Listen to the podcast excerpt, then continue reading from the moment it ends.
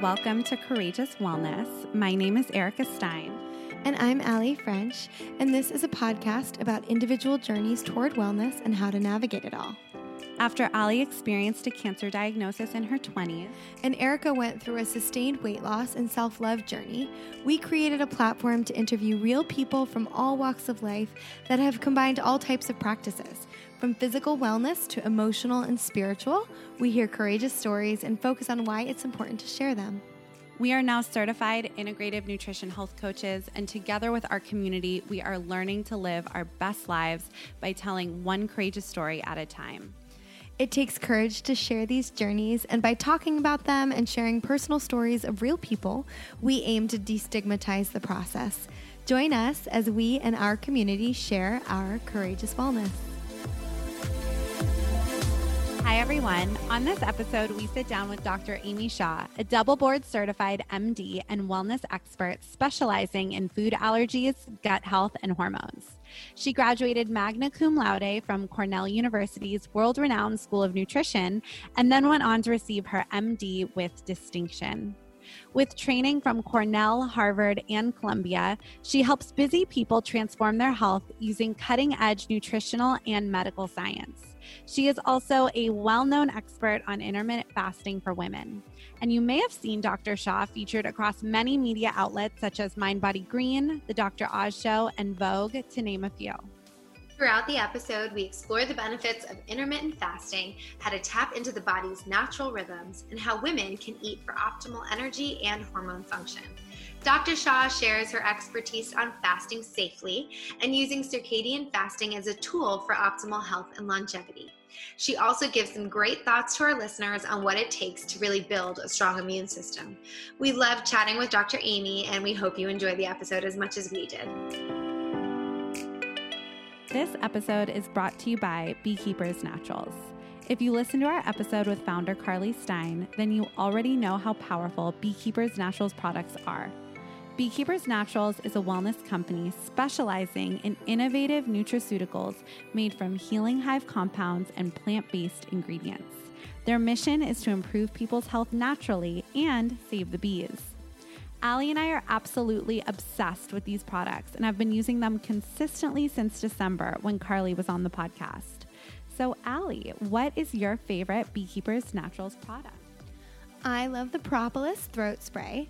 I've used it consistently through the year, and it's been my immune system's secret weapon, which makes sense since propolis is basically the immune system of the beehive and has germ-fighting properties.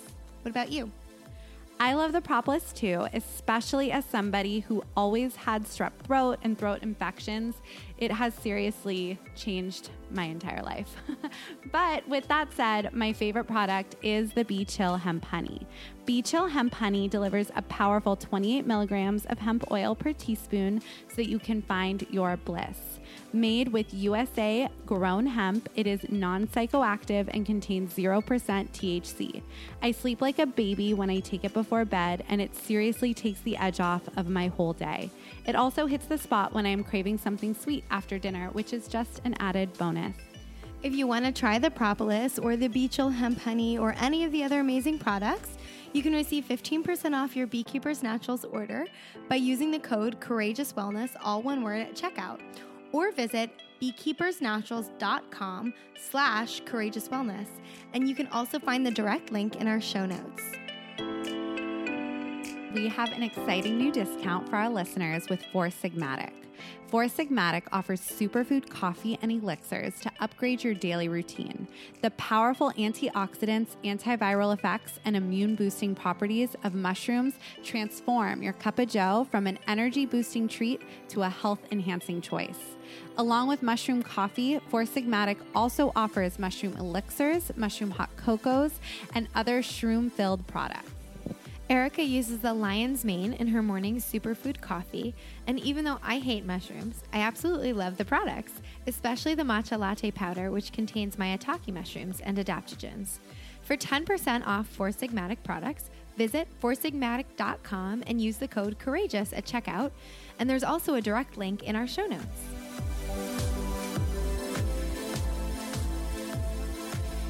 Thank you so much for joining us today, Doctor Shah. Thanks so much for having me.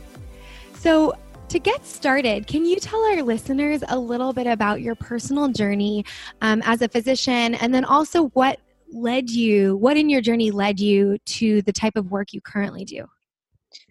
Yeah, you know, I always was interested in nutrition, and I studied nutrition undergraduate at Cornell. And I thought, what better way to put nutrition and food as medicine together than to go to medical school? But what I didn't realize is what we all know now is that there's not a lot, a whole lot of food as medicine in um, traditional medical school right now. Um, so, and things are changing, but at least when I went to medical school, uh, that was not the case. And so I came out and I was practicing medicine just a couple years after my specialty training and my research and all that stuff. And I started to have my own little hormonal gut health crisis where um, I didn't know why I was so tired. I had all this bloating and these food sensitivities that I never had before. And I was feeling like my hormones were just so off because every time it would be P M S, it would be so exaggerated. Um, I would have like a full week or more of fatigue and symptoms. And I knew something was wrong, and I kept trying to get answers. I kept asking my primary care, like, hey, you know, something is off. I don't feel well. And they couldn't give me any answers. And then I asked my O B G Y N because I had just had, you know, two kids, and my youngest was two years old. So I thought, well, should be out of the stage of, you know, postpartum. They said nothing was wrong. I had blood work run. That was normal. So then I was like, there's something off and nobody really knows what it is. So I started to do my own research, and that really started my own journey, because the more I talked to other people and my patients, I felt like women all around me were experiencing all or some of these symptoms, especially the fatigue and the hormonal imbalance, the gut health issues. And um, that's how I started my own personal wellness journey, because I said, well, maybe there's something to do besides, you know, just look at labs and go to the doctor and be told that you're normal. And so that's when I started to change my diet and experiment on myself to see if I could make any changes. Um, that's when I changed my lifestyle, and I, you know, played around with intermittent fasting. And, you know, of course, as with anything, there's lots of failures, and I tried like everything under the sun, keto and vegan and, um, you know, like every diet. Um, and I realized that there was some commonalities that seemed to help me and seemed to help others. And then I started to tell people, and this is how my whole journey started. Um, and that's where I am today, really, is like perfecting kind of an individual plan for women, and mostly women, um, to kind of balance that hormone, gut, immune trifecta, um, to get more energy, to live a better life, so that you have And you have energy and focus and um, health now, but you also are preventing disease later. I, I love that. And I'm so fascinated with gut health. I've, I've, it's just, I find it so fascinating and so interesting, because it really is the start of so much. Um, but I'm curious too. So as you were changing your diet, and you said there are commonalities between all of them that led to where you are now, what was your diet like before? Was it like a standard American diet, or what what what was your diet like before this journey? Yeah, you know, I thought I was really healthy, okay? But when I looked at it, I realized that I was eating a lot of processed food and really barely any vegetables. So what I th- thought is, okay, I would have like granola or something healthy, like a smoothie.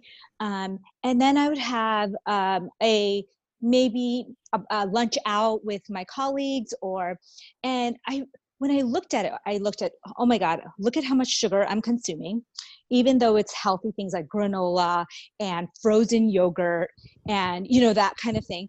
And then I noticed that even though I was saying that I, I eat tons of fruits and vegetables, I realized that for me, it was literally just fruit um, that I was taking in, and usually high sugar fruits, um, as like tropical fruits, pineapple and mango. And I really wasn't eating vegetables at all, you know, once in a while if they happen to be in my burrito or, um, but I wasn't like consciously eating vegetables, like six to eight servings what is what I recommend now. Um, so I saw a lot of hidden sugar and I saw very few vegetables. You know, it's interesting hearing your personal story because you have a background in nutrition.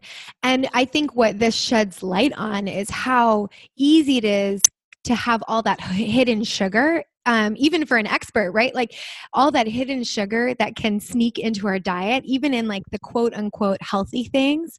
Um, and so it, it just sheds light on that for perhaps the average person who's really trying to make strides in, in their nutrition, in their health on a day-to-day basis, how um, kind of sneaky and challenging that can be sometimes, even when you think you're making healthy, healthful decisions, that sometimes they're having the opposite effect in the system. Um, and even someone with your expertise went through so much trial and error. I think that's actually really encouraging for a lot of people because I think it can be a frustrating process. Um, so I'm really happy to share this story Um, with our listeners so that, you know, because I think it can be, as you were saying, you were experiencing all these symptoms, it can be discouraging if someone is going through something like that.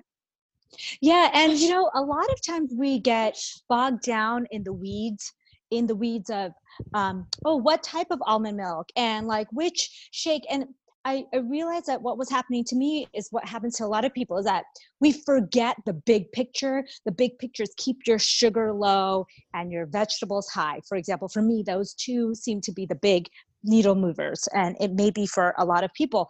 And um, what I don't want people to get bogged down on is like, okay, but what is this honey better? Or is this almond milk better? And like, we kind of get lost in these details and we miss. And then you look at your diet and you're like, wow, all these healthy baked goods and healthy, um, you know, chia seed puddings and all these parfaits and all the stuff that's really healthy adds up to a ton of sugar and not a whole lot of fiber. Mm. Yeah, that's, it's, it is, it's so, it is so interesting. And I've definitely, I think, especially lately have been realizing too, like where the sneaky sort of items are or where I'm lacking, because it can, it's, it's so, I think it becomes more difficult too when you're a little bit out of your routine and your normal maybe way of life to, um, to think about all the things you need to do to be nutritious, and it can really sneak up on you, um, which is why I think intermittent fasting is so interesting, because I think it's one way, even when you're out of a routine, to kind of keep a routine, right? Because it is this window of eating of sorts. So can you talk to us too about intermittent fasting and how you really discovered it and why it's really worked for you and you recommend it? Great question. Intermittent fasting, the research um, of late in the last, you know, five to ten years is just so fascinating. Um, the fact that um, there, it's not just the types of foods you choose. Um, it's also how you time it, to me was like so fascinating, because all we ever hear heard about before that was choosing the right diet or calorie counting or macros and all that stuff. So thought that was really intriguing. And then when I found out the longevity research, so basically, long story short, there's a there's a clock in every one of our cells. And we kind of time it so that we have some time to clean up and we have some time to create. So for example, imagine you were getting guests to your house all the time, like morning, noon, midnight, middle of the night. You would never get a chance to clean up your kitchen. You would never get a chance to deep clean your house. You could not function because you were just like ob- always entertaining these guests. And that's basically what it's like when you're eating all the time. The gut cells and all the cells in your body, really, um, so many of those metabolically active cells, like they can't constantly be told to um, have these guests, which is basically like glucose coming in, and then be told to also clean up and, you know, deep clean. And so you have to understand that there has to be a break. And naturally, over evolutionarily, the break has been dark hours because it makes sense. Like you usually take a big break from food during the dark hours, and your body gets a chance to re- rest and renew, kind of like sleep for your brain. You know, you really kind of clean up those cells. And we actually know there is a process that happens called autophagy, which is a deep cleaning of your cells. Um, and that ramps up when the body senses that you haven't eaten in a while. And so they say, okay, looks like she's not going to eat for a little bit. So let's go ahead and clean out those closets and the deep, do the deep cleaning that we haven't done in a while. So that's basically why intermittent fasting is so helpful, because when you get that deep cleaning of the cell, cell looks younger, it works better, it's like fresher, it's almost like anti-aging for free. So if you're trying to anti-age your cells, skin, insides, gut, you have to consider doing this as pa- part of your routine, because you're really able to anti-age them. If you look at them under the microscope now, these cells look younger. Thank you for sharing it in that way. I think that's an accessible way to sort of digest, no pun intended, yeah. the information about intermittent fasting. Because I know that, you know, I feel like the nineties messed up everybody, and yeah. and and our perspective, like you used to hear these stories of like, oh, well, you just have to constantly stoke your metabolism, right? Like you should be eating all these little meals throughout the day. And that's not the case, right? Like you don't then, then it's the the guests that are constantly coming over for dinner. And maybe if someone's a certain type of athlete or sort of an abnormal kind of situation, they might have a slightly different eating schedule than the average person. But um, it's it's an interesting and, and sort of a accessible way to think about it. It makes sense. It's very like intuitive when you think about that, where it's like our bodies need time to digest, to repair, to, and not constantly be in overdrive in, in working in that way. Yeah. And um, the longevity research is really clear. They, when they looked at animals and they restricted their calories by thirty percent so mm-hmm. that they're just not constantly eating it, and um, then they found that their lives were lengthened significantly. And they, they found that if you actually restricted their calories and then restricted the time, it's even more amazing results. So that's, that, it's just so interesting. The science coming out is just fascinating. How would you speak to women who are interested in um, dabbling with intermittent fasting, or maybe starting it for the first time? But there is, you know, I, I know I've read, you know, there's so much information to try to weed through. And sometimes it's brought up that intermittent fasting can have negative effects on hormones. And since you're also an expert on women's health and, and the hormonal cycles, um, can you speak to, to that aspect, and if it's how to know if it's right for you or how to start it maybe? Great question. Um, it's absolutely a stress on your body. So I think of intermittent fasting the way you would think of a tough workout, um, a H I I T workout. It is a hormetic stressor. So what you do is you give your body a slight bit of stress, and so in response, it builds a better metabolism. So for example, if you are lifting weights and you create a little bit of stress on those muscles, in response, those muscles kind of overcompensate and get ready for it the next time you're going to give it that stress, so they get stronger. Um, and that's how intermittent fasting works. That is why it can pose a problem. If your hormones are already stressed, then if you are someone who is living a crazy life, um, not eating very much, which is also a stress, right? Like low calorie, you are, um, you know, doing other things that are uh, causing high cortisol. Um, adding a, an intermittent fast is going to be too much stress for your body, and you're not going to get the response, the adaptive response that you want. So first things first, I want people to realize that everybody's different. Some people jump right into sixteen eight fasting, which means sixteen hours of fasting and eight hours of eating, and they do that every day and they're fine. But for uh, many women, uh, because we live in a high stress society, we already have a lot of cortisol bursts throughout the day with our workouts, with our work, Um, with our traffic and commute, you know, whatever it is, we have a lot of stress in our lives baseline already. And you have to be careful that you start kind of easy and see how your body adapts to it and then move up from there. So what I've um, sh- uh, seen in women is that start something like twelve hours, like something from seven p.m. to seven a.m., something really not too stressful for the body, maybe a slight stretch from what you would, um, you know, be eating otherwise. So studies show that most Americans eat, you know, upwards of fifteen, sixteen hours a day. So even fasting for twelve hours is is a, a little bit of a stretch, but not so bad.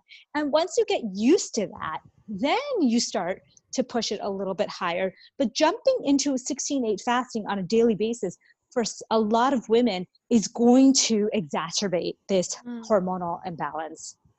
Yeah, that's so interesting. And so I'm I'm so curious too, because, you know, for w- what is your fasting window too? I'm curious of, like, what are you doing now? I think, but also, is it safe on that to do every single day? Like, if if you find that you're adapting well to it, can you do a sixteen eight every single day? Or is it like still that high intensity workout where maybe you do that three or four days a week and then take a couple days off?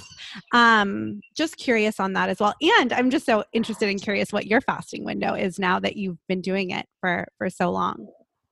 Yeah. You know, that's really, it's so personal. I think some women just jump right into it and they're just fine. It's kind of like training for a marathon. Everyone's so different. Like, some people can run six miles a first day and they're like fine. Other people were like injured for uh, a week after running our first six miles. So that's the same way. You're training your metabolism, you're training your body. So you got to start easy and then up it as you go. So what I actually do is something that may be really interesting to women is that I kind of decide my fasting based on what part of my cycle I'm on. So day one of, uh, well, like not day one, but probably day two or three of my period, um, that's the beginning of our cycle. That's when I start my fasting, my like more aggressive fast. So I might do sixteen eight, um, three days a week. That's kind of like, you know, uh, what I like to do. And I pick three days and the other days I do a little less, like twelve to fourteen. Okay. And so those, that's kind of as aggressive as I get. Um, I also throw in one dinner to dinner fast once a month during, um, at some point during that first two weeks of my cycle. Okay. And then my second two weeks of the cycle, I kind of wind it down a little bit. And the week before my period, I often do only twelve hours or no fasting at all, uh, because we are just much less stress resilient that week before your period. And you really want to tone down your hit high intensity workouts, your high intensity, uh, whatever high intensity means for you, obviously, your high intensity fasting, and um, let your body kind of um, have a lot more kind of self-care. Maybe it's like a long nature walk. Maybe it's just like a very short fast or no fast. And that's kind of how I do it. So it's like, every month um, looks a little bit different because I usually try to ramp it up and try something a little more aggressive during the first two weeks. And then definitely the week before the period, I really wind it down.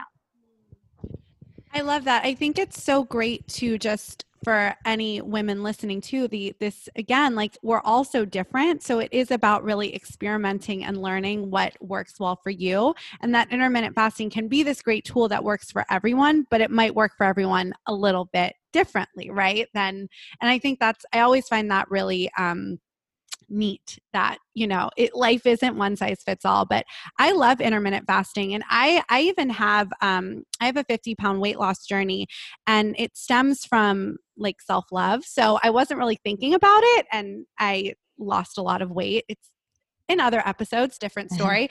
But as I look back, I think I I was naturally, like, when I learned about intermittent fasting, I was like, oh, I do this, you know, like I had naturally been eating for the most part. I might have started around eleven or twelve and finished eating like around like six almost every, like that's just like how I have functioned for a very long time. And so I realized when I was researching and learning for the first time about intermittent fasting, it's like, I think I was kind of doing that as well during my weight loss journey. I just didn't have a name for it, you know, and I didn't think anything of it because that's just how I, I liked to eat. I'm an early, I like to, I like to eat dinner really early. The early bird special. Yeah. My my husband and I are like grandparents. We, we eat yeah. pretty early. Um, no, it's just, it's so interesting. So I'm curious, you're talking, you know, a lot about cycles, right? The circadian cycle, fasting with that, and the um, in our hormonal monthly cycle as well. Um, if women are sort of detached from these natural aspects of rhythm, right, that like exist in our life, are there are there any ways that you would suggest um, for someone to tune into that if they want to become more in touch with, like, you know, sleeping better? I mean, it's all everything is affected by these cycles, right? But like, if someone has been kind of running, running, running, as you were describing, a crazy, crazy life, what would be the first step that you would suggest in really trying to get in touch with our body, our mind, whatever that may be, before jumping into fasting?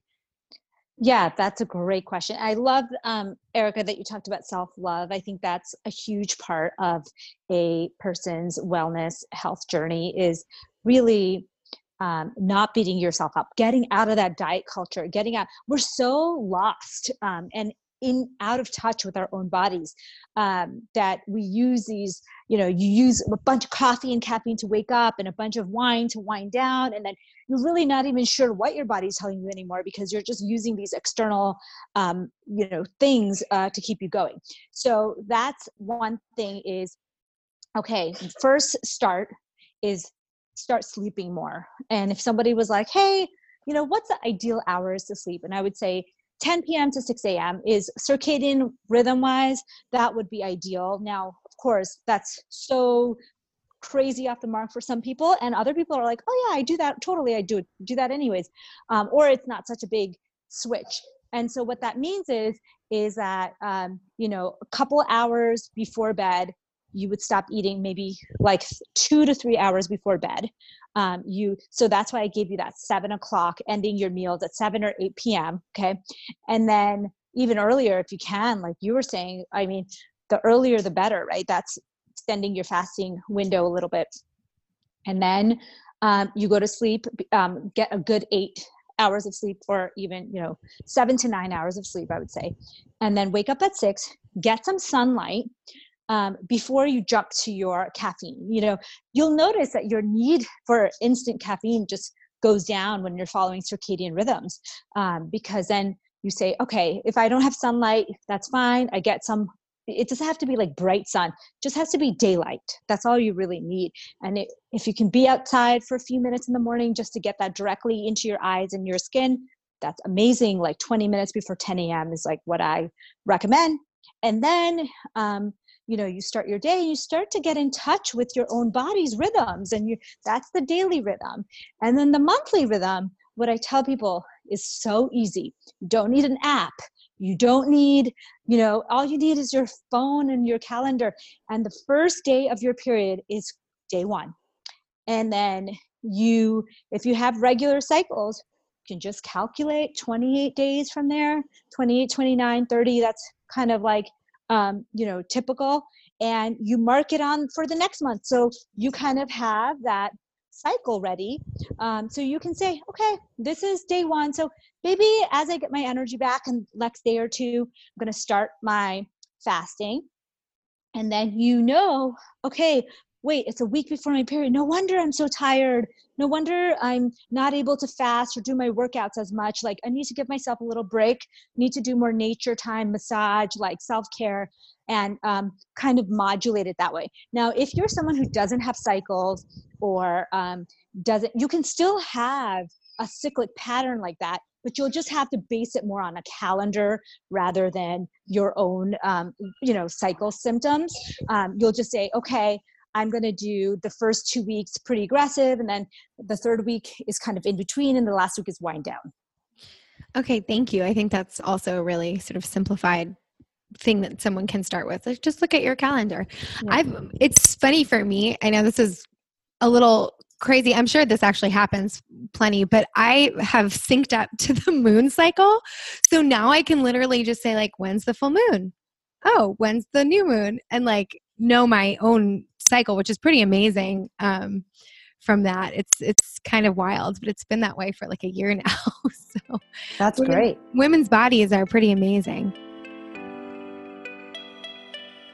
We wanted to take a quick moment away from this episode to share an exciting new discount code we have with Energy Bits. Energy Bits is a company that sells bits of whole food edible algae, spirulina and chlorella, for vitality, immunity, energy, recovery, beauty, and more. Energy Bits are sustainable, non-G M O, and provide pure, safe, protein-packed, plant-based nutrition from real food. Everything from the company is consciously and sustainably sourced, and they only sell the highest quality spirulina and chlorella. This edible algae is also the most alkaline and nutrient-dense food in the world and is used by professional athletes and wellness enthusiasts alike. These little bits pack a major punch. Erica and I are currently taking Energy Bits daily, blended into our smoothies, mixed into a dairy-free yogurt bowl, or taken individually as tablets with our other daily superfood supplements. We both have been using the Vitality Bits specifically to boost our immune system and overall health. Vitality Bits are fifty percent chlorella and fifty percent spirulina, and it is really unmatched in its nutrient profile. I also really love the Beauty Bits, which promote glowing skin, better energy, and total beauty from the inside out. If you want to try Energy Bits, you can save twenty percent on your order when you visit energy bits dot com and use the code C W podcast at checkout. Let us know what you think and tag us on Instagram at Courageous Wellness. We know you will love the products as much as we do. You can also check out the direct link in our show notes. Now, back to the episode. I'm curious, okay, this is sort of like taking, you know, the intermittent fasting talk in a, in a slightly different turn, but a little bit more towards relevant events right now going on with covid nineteen. Can you talk a little bit about the immunity um, benefits and um, and what, and if you have any suggestions as to what people can be doing to really just sort of up their immunity at this time? Yeah, it's so... It's so tempting, right, guys, to grab a supplement or a, a drink or a food that we think is going to boost our immunity. It's kind of like saying um, the same im- analogy of running a marathon. It's kind of like saying, take this energy drink and you can run better. Like, yeah, right. But if you haven't trained for the marathon, it's really not going to do much. Like, you're still going to suck at running, right? And the same thing is true for immune system. You build up your immune system from years of eating well, um, sleeping well, stress control, um, getting these, you know, vitamins through the sunlight and uh, through your foods. You cannot replace that by any one supplement or food. You just have to do the hard work. And I think that's really hard for people to hear when they're super anxious and they want to be doing everything right. You know, there's little things that you can do. And I give you the analogy of the marathon runner, because you could give that person the best shoes. You could give them the supplement drink. You could give them sunglasses and the top hat, right?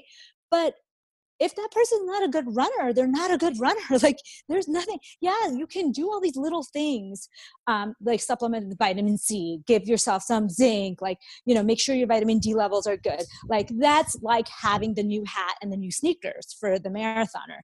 Um, but really, the food and the stress control, the sleep um, aspect, the things you've been doing for years and continue to do throughout this uh, situation is what's going to get you through. So if you wanted to ask me like, hey, what would you do? What are you doing differently? I would say the only thing I'm doing differently is I'm making sure I get enough sleep, because, you know, as you know, most of the time when you get sick, it's you're either stressed out or sleep deprived in some situation. So I'm making sure I get enough sleep, even though it's hard. I know it's really hard for me. And a lot of people, um, especially if you're listening to the news or all these things that are happening and changing in your environment, you may have some trouble sleeping. So really giving yourself space to unwind and sleep way more than usual is um, something that I would highly recommend. Um, and I would say that getting some syncing to your circadian rhythms, like we talked about, not just fasting, but, you know, getting some daylight during the morning times, the more you kind of sync up your hormones. Um, it's all, like I said, it's all connected. The hormones are connected to your immune system, which are connected to your gut, and they work like together in kind of like a trifecta. And so if you're like, hey, I want to improve my immunity, improve your gut and improve your hormones, and automatically your immune system is going to be boosted. Thank you. I think that's so great too, because everything you just mentioned is like free, you know, it's yeah. like sleep. yeah. Even, you know, like reducing your stress to the best of your ability. Maybe that's movement, it's sunlight, right? And then just continue. And we all know, of course, that eating healthy foods makes you healthier, right? So, and yeah, I love that. I think that's, it's kind of like how one unhealthy meal doesn't make you unhealthy. One healthy meal doesn't make you healthy. So it is this muscle that we have to continue to build.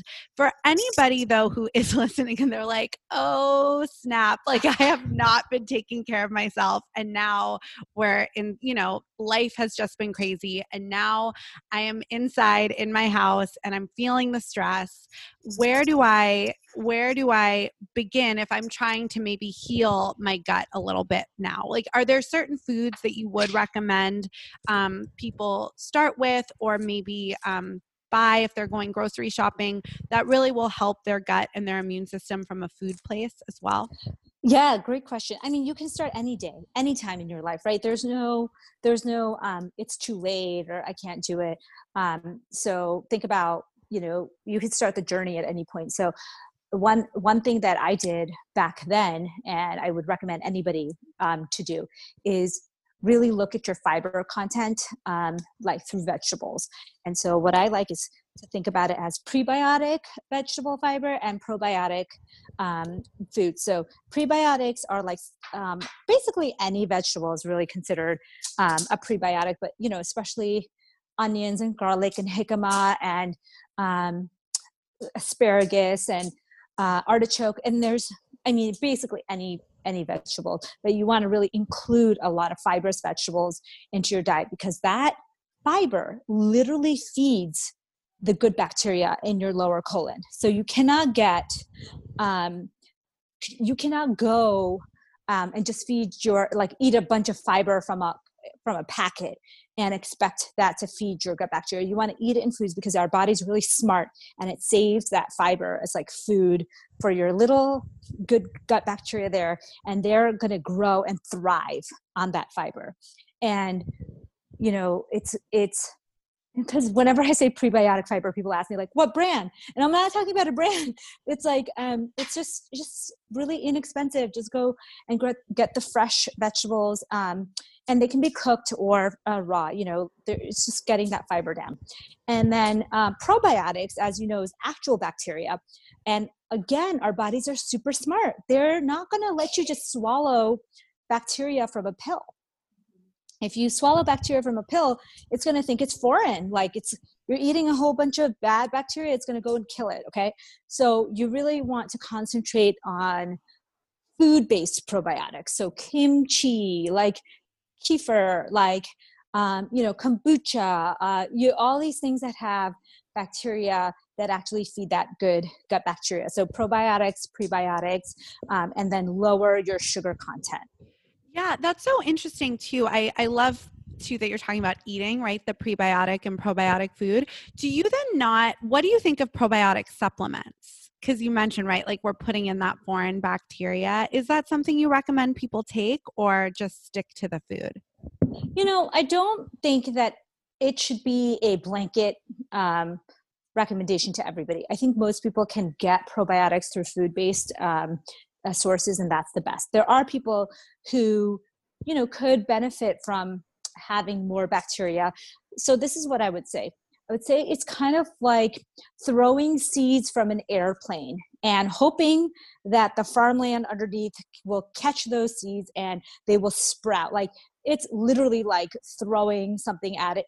You know, can I say it's bad for you? Most of the time it's not bad, although there have been a couple of studies that showed that after a person gets over an infection um, that required um, anti uh, like a antibacterial antibiotic, um, that sometimes probiotics actually hinder, like pill-based probiotics, actually hinder the growth of their natural microbiota. So even though you'd say, well, nothing, you know, yeah, I'm wasting my money, but maybe there'd be like, you know, a couple of bacteria that might stay. So it's, it might just be worth it. But then you look at the research that says that it might block your normal flora from coming back. And that was enough to tell, like, at least personally, I was like, you know what? I'm not going to take them. I'm only going to take them in, um, in, in food form. And when I need it, like if I, if I need it. Yeah. And you know what, Erica and I often talk a lot about, um, trying to create sort of accessibility and wellness and food affordability. We're really passionate about those topics. And I just recently started fermenting my own food. And, you know, yes, when you buy probiotics, they can be quite expensive, but you can make sauerkraut. You can make a ton of it with one um, head of cabbage for like a couple dollars. And, um, And that's just like another thing, especially now with all this time, people might be like, well, that's a lot, like making, fermenting my own food, but I can't tell you how easy it is and how quick it is. And there's, you know, there's like free YouTube videos and you can um, check it out. It can be a little bit stinky for anyone listening, but it's really, I made some really delicious fermented foods and it's, you know, you can experiment with it and you're getting, you're growing natural bacteria in there. I love it. Yeah. Um, so, you know, as we begin to wrap up, we always ask our guests two questions. And the first, I'm going to give you your own little spin on it. We always ask our guests, you know, what their self-care practices are. And I mean, you're a doctor, you're so busy, you have this very full life. Um, I would love to know what your self-care practices are, but also what do you eat in a day? Because I think that's so interesting because you have this focus on food and intermittent fasting. I would love, um, I'm so curious, and I'm sure our listeners are, what like a typical day of eating looks like for you as well. Yeah, great question. So self-care to me, um, I, I kind of multitask it because um, just like you said, you know, you can't do everything. Um, and you got to pick the things that are the big needle movers for you and what the research has shown. So for me, the big noodle, needle movers is circadian fasting. So what I said is stopping your meals a few hours before bed, two to three hours before bed, and then fasting till the next morning. That has been a game changer for me. That's like a self-care routine that I try to do. Then um, getting some sunlight, nature walks is something, especially during this um, quarantine time, that I've really taken advantage of um, because we have that extra few minutes in the morning. I really try to go outside, even if it's just for five minutes in my backyard. Um, it can be through your window on busy days. Like that's what I do when I'm usually really busy, is like sometimes I'll just take a minute or two in the car and just like reflect, you know, um, before I start my busy day. Um, the other um, self-care routines that I've done is about at least an hour, if not ninety minutes before bed, I put my phone away. Everybody knows that I'm not going to reply if it's a text or email um, after about eight o'clock. And the reason I do that is that in the beginning, it was really hard. Uh, but then I found it to be soothing. Like it was a way for me to turn off my brain and to maybe read a book or go do my self-care routine with my skincare and uh, really take a little while to wind down, change into, um, you know, my pajamas, spend some time with my kids. I have two kids. Um, and I love to have some, a little bit downtime with them in the evenings because their bedtime is around that time. And for me, it just brings more connection. It helped me kind of get my, you know, phone addiction under control. And it also gives, makes me feel like, wow, like got, I had a little time to reflect, you know, in the day. So, okay. And then the food question. So what do I eat in a day? Obviously it's super different every day. Um, and it's even more different right now because we're kind of thrown off our schedules. But on a typical day, if I'm fasting, um, then I will break my fast with usually a deconstructed smoothie. So what I mean by that is that I was doing smoothies for a long time, and then I got sick of it. I'm like, I like to eat my food. Um, and I just didn't, like I stopped enjoying it. So right now, currently, what I do is like, I have a little pack of nuts, um, or like I put in a bowl, and they're almonds and walnuts and pistachios. And then I have a big bowl of berries, and all mixed berries, uh, blueberries, strawberries, blackberries. And then I have um, some veggies like jicama or um, carrots or celery with hummus. And I kind of just do this like deconstructed smoothie where I, or sometimes it's peanut, you know, almond butter or whatever, but I just kind of have it. So I'm eating all those things separately. And um, usually for me, uh, I have it with a chai, like a, um, chai, like a, because for me, I love something warm in the morning. So I'll have that. And um, that's how I'll break my fast. And I usually won't eat a, like a really big meal until late lunch. I like to have most of my food, the bulk of my food, between twelve and five p.m. And because that's when our digestion is strongest, not only through Eastern medicine, Ayurveda and Chinese medicine both talk about that as being your strong digestion hours, but also it makes sense with circadian rhythms um, to do kind of eat your food during that time. So for lunch, I try, I try to have vegetables at every meal. So in my deconstructed smoothie, I have some veggies. Then in my lunch, I will have some veggies, whether it's um, a salad or soup, or um, whether it's a scramble, a to- sprouted tofu scramble, something that has vegetables in it. And then um, when I do my dinners, it's something more of the same. It really varies for the day, but my basic things are, it has to have fiber, it has to be low sugar, and it has to be um, plant-based. I like to keep everything plant-based. And then I usually snack on nuts and fruit in the afternoon. And And then by six or seven, I'm pretty much, ra- just like you, Erica, I'm wrapping up my meal, and usually end it with some dark chocolate. I'm like a big fiend for chocolate. And that's where I kind of um, have my dark chocolate. I try to save the jo- dark chocolate for the end of the day. And I tell people when I coach people, I say, you know, if wine, if wine does it for you, and you want to have one glass of wine and it's not the dark chocolate, you could t- totally do that at the end of the day to kind of and cap off your meals. Um, now this is, and I'm kind of giving you the ideal day. So there's t- tons of days where I'll have a baked, a healthy baked good in there somewhere in the afternoon, or like my big time that I really have to watch it is like that three to four p.m. I tend to, besides the nighttime snacking, obviously that's an issue for most people, I also have like another um, like snack. So people have to understand that hunger that happens at three p.m. and that happens like late at night is often not genuine hunger.